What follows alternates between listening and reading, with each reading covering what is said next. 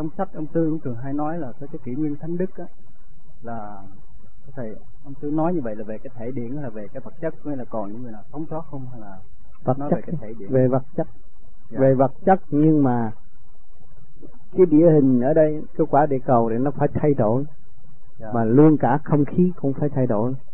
Thì lúc đó chư tiên chư Phật phải trở lộn lại chỗ này để làm chủ, yeah. Yeah. mà hạng nhất là trung tâm là Việt Nam.